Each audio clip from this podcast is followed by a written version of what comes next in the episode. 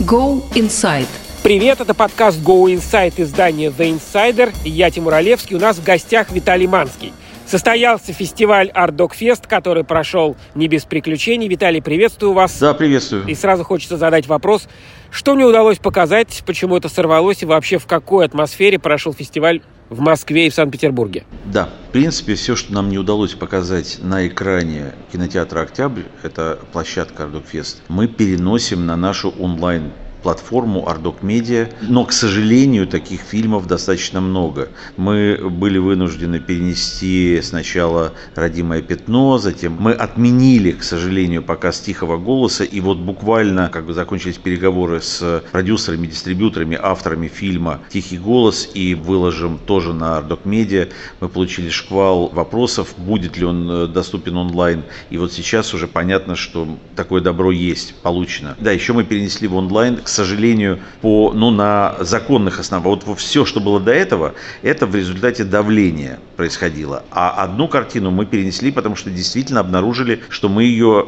де юра не можем показывать в Российской Федерации. Точнее, ее можно было показывать в России в декабре, если бы фестиваль тогда прошел, а не был перенесен из-за пандемии. Но в январе авторы это российская картина, картина ученицы Сакурова. Они в январе подали, фильм «Границы» называется, они подали в Министерство культуры заявку на выдачу прокатного удостоверения. Министерство культуры отсмотрело фильм и отказало в выдаче прокатного удостоверения, найдя в фильме признаки экстремизма. Это картина о ингушско-чеченском конфликте из-за территорий. Знаменитая история, так сказать, которую все освещали, и она очень подробно рассказана в этом фильме.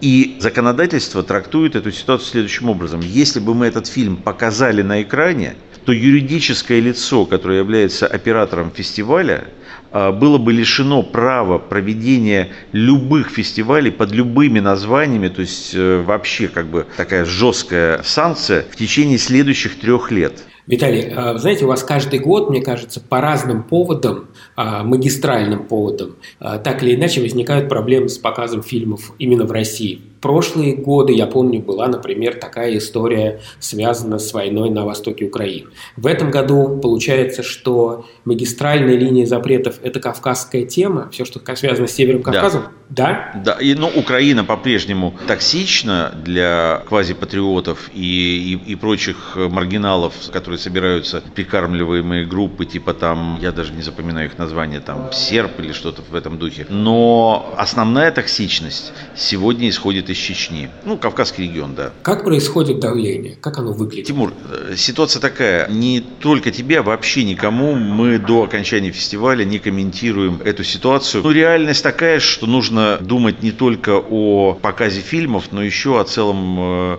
комплексе важных вопросов, за которые я лично несу ответственность моральную, в первую очередь моральную. Интересно, я на самом деле впервые от вас это слышу. То есть нет, вы и раньше несли ответственность и говорили об этом, но в первый раз, мне кажется, ситуация с как-то обеспечением безопасности стоит вот так. Ну, градус поднимается сильно. О чем этот фестиваль? Вот давайте так, в этом году о чем фестиваль Артокфест? Каждый год с момента своего рождения в 2007 году фестиваль Ардокфест рассказывает и показывает реальность, преломленную через восприятие той самой реальности наиболее яркими документалистами России, бывшего Союза и мира, если темы фильмов так или иначе сопряжены с ну, пространством бывшего Союза. И ничего в этом не меняется, даже более того несколько этот градус какой-то вот, может быть, резкости высказываний или резкости взгляда немного понижается и даже, может быть, размывается, потому что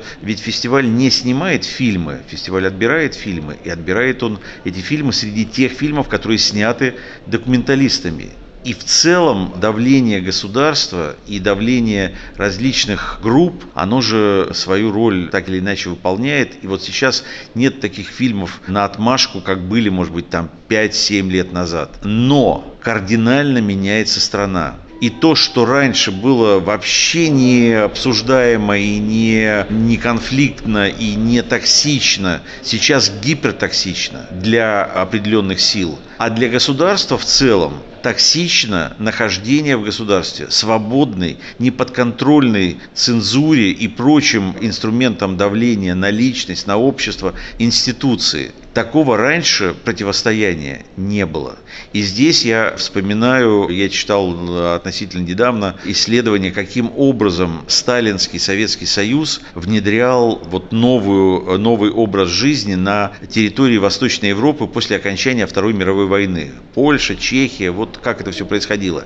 Первым делом они уничтожали любые общественные организации. И хочу здесь отметить, не политические общественные организации, а общество садоводов-любителей, общество пчеловодов, общество собирателей марок, любые организации не подконтрольные государству, потому что они не могли создавать авторитарную диктатуру, когда в этой стране есть некие общности людей, не вписанные в эту вертикаль власти – и сейчас происходит то же самое, потому что Ардукфест – это не политическая партия, это не митинг, это не оппозиционный блок, это фестиваль документального кино о реальности. И если есть фильмы, которые, ну, условно говоря, льют э, воду на мельницу официальной идеологии, но сделаны талантливо, мы их также показываем. У нас, э, понятно, у меня лично у Виталия Манского есть моя личная гражданская позиция, которую я никогда не скрыл. Ну, может быть, когда-то я ее более, так сказать, как-то высказывал, так сказать, приглушенно,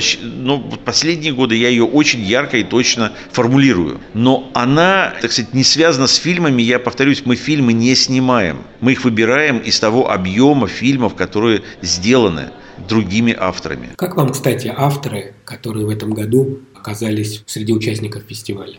Ну, у нас есть какие-то уже, так сказать, близкие по, по духу, по крови по художественному мышлению авторы. Не слишком общий вопрос, чтобы получился. Я уточню, что я имел в виду. Я имел в виду, как меняется взгляд этих авторов, и как он заостряется или наоборот притупляется в связи с тем, что вы говорите. В целом авторы уходят от, э, мигрируют от актуальности и все-таки мигрируют, как в советские годы, в область, э, в советские годы документалисты, самые яркие документалисты работали в так называемом поэтическом документальном кино. То есть создавались картины вне политического контекста, но выдающиеся произведения произведения искусства. Ну и «Замки на песке», и «Шаговик», и «На 10 минут старше» – это все фильмы, не имеющие ничего общего с политикой, с образом жизни в советском государстве, но при этом были выдающимися картинами. Вот что-то подобное сейчас происходит. Картин таких ярких, как э, «Путинские игры» у Олимпиаде в Сочи, как, э, я не знаю, «Зима, уходи» группы разбежкинцев. Сейчас таких фильмов значительно и очевидно меньше.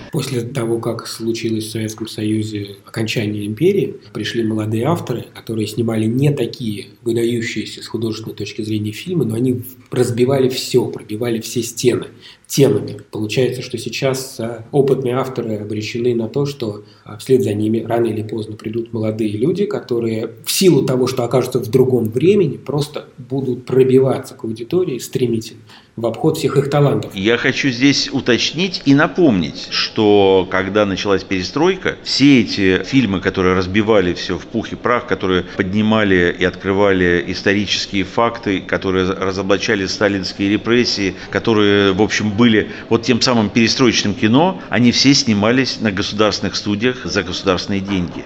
Все за редчайшим исключением. И даже если это редчайшее исключение было, это были видеостудии там при «Огоньке», при «Комсомольской правде» и так далее. Сейчас же снять картину сколь-нибудь острую, актуальную при поддержке государства или какого-нибудь государственного телеканала немыслимо. Это просто невозможно.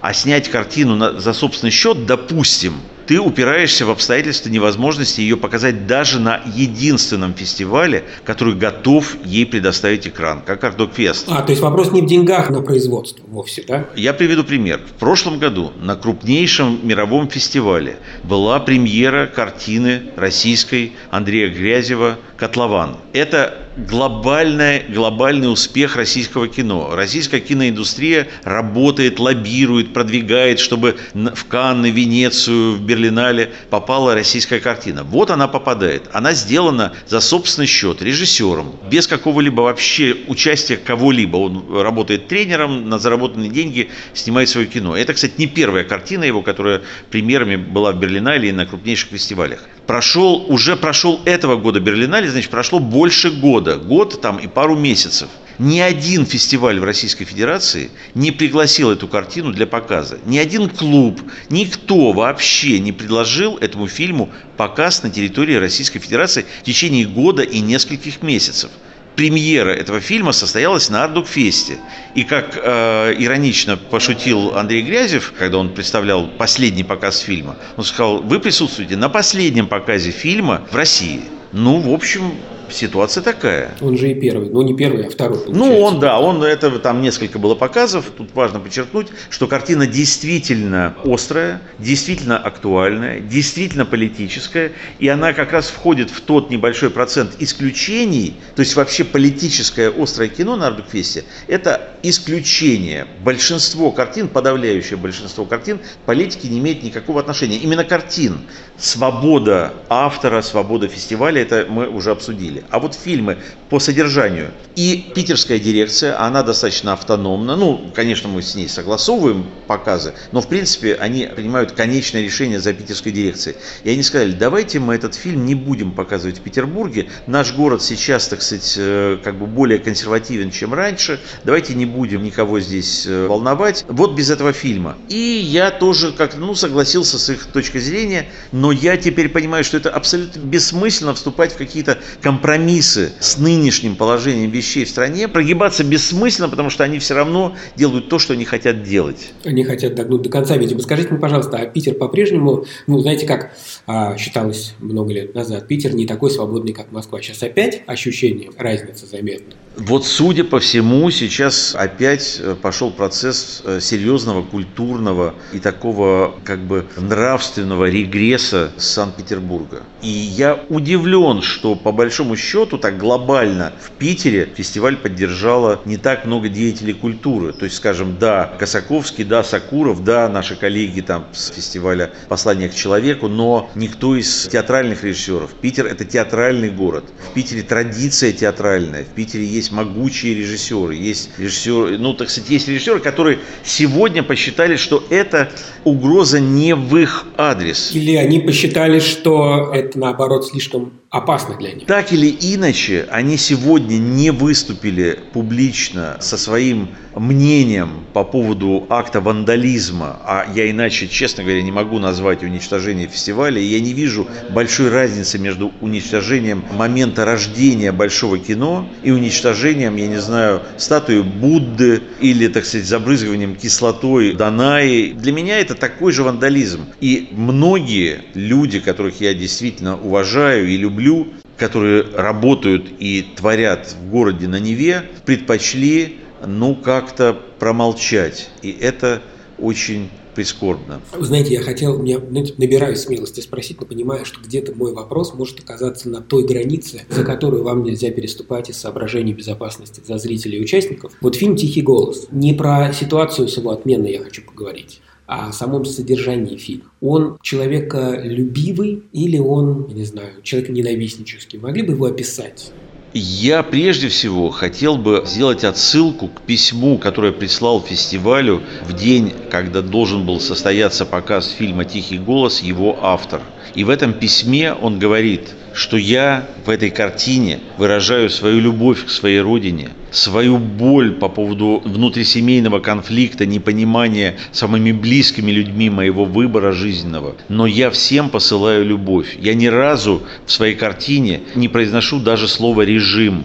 Я обращаюсь к людям, которые угрожают мне, угрожают вам, которые срывают показ. Я обращаюсь к этим людям с пожеланием любви Это почти прямой, э, прямая цитата из этого письма, которое опубликовано у нас на сайте. Мы э, в ближайшее время откроем этот фильм, и люди, которые будут смотреть картину, будут потрясены несовпадением реакции вот этих радикальных слоев и картины. И я еще хочу заметить, что мировая премьера фильма «Тихий голос» состоялась на главном мировом фестивале документального кино «ИТФА» в Амстердаме.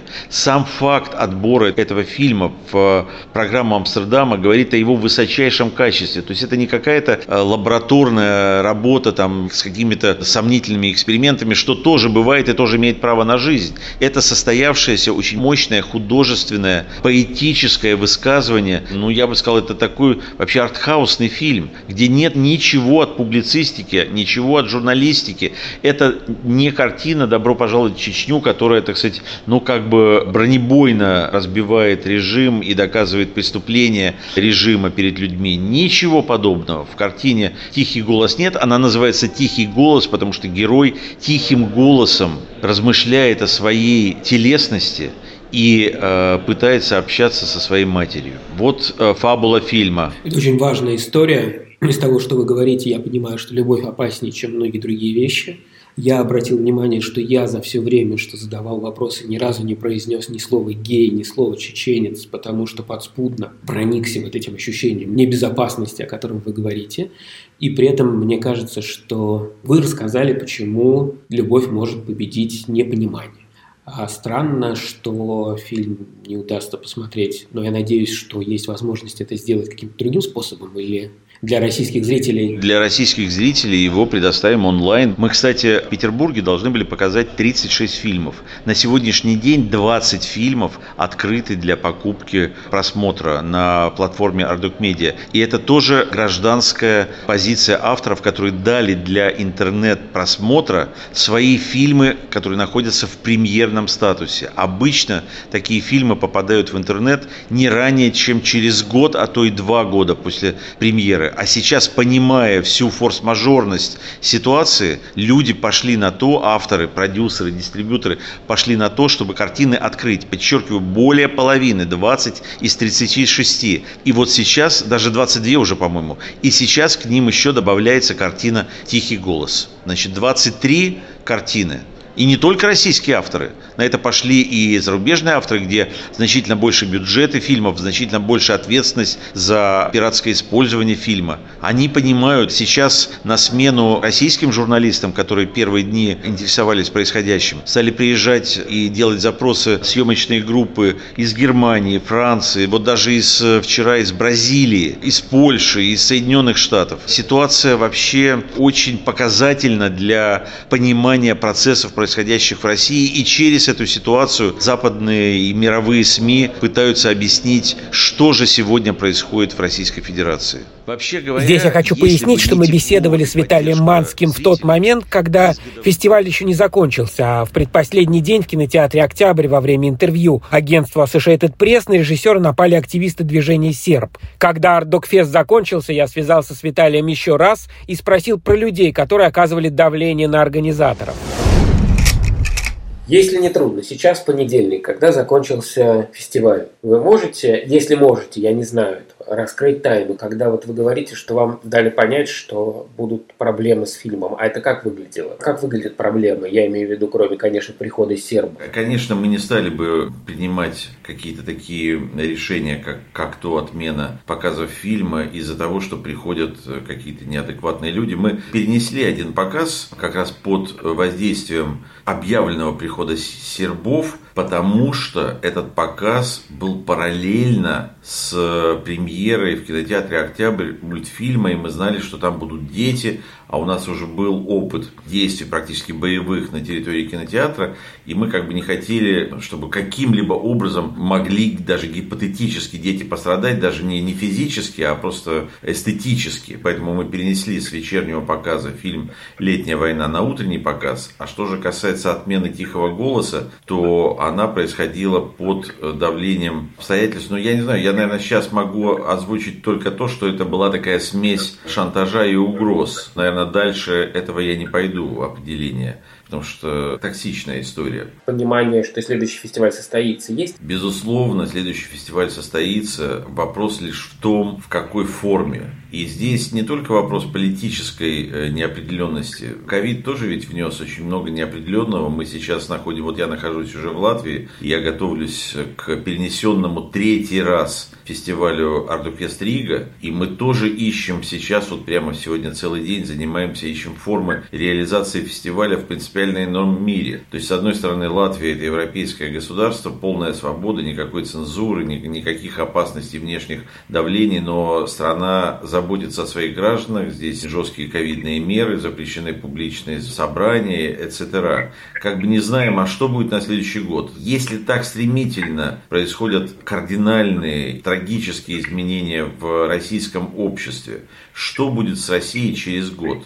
Что она будет из себя представлять? Я утрирую, но можно вообще будет женщинам выходить на улицу с непокрытой головой через год в России? Если есть силы, которые утверждают, что Москва и Чечня – это часть одного государства, ну, собственно, де юра это и есть, но это принципиально разные миры в этическом, эстетическом, политическом и прочих составляющих понимания и отражения гражданского общества, мироустройства. И если Чечня считает, что ее законы должны быть принимаемы, ну так, уважаемо принимаемы на территории всей страны, а что происходит в Чечне, мы, в общем, тоже знаем. Поэтому почему бы не опасаться того, что Центральная Россия станет жить по законам нынешней Чеченской Республики? Мне странно, что за вас не заступился никто из власть имущих, потому что, ну это же опасная история, для них тоже, казалось бы, должны были где-то там окрикнуть. Это сложный вопрос. Я вообще не очень понимаю людей, обладающих серьезными капиталами, как они строят свое будущее, как они видят свое будущее. Ну, понятно, они едут в дорогой машине с охраной из своего офиса там в башне Федерация в свой загородный дом где-нибудь Рублевка, Жуковка или там Барвиха.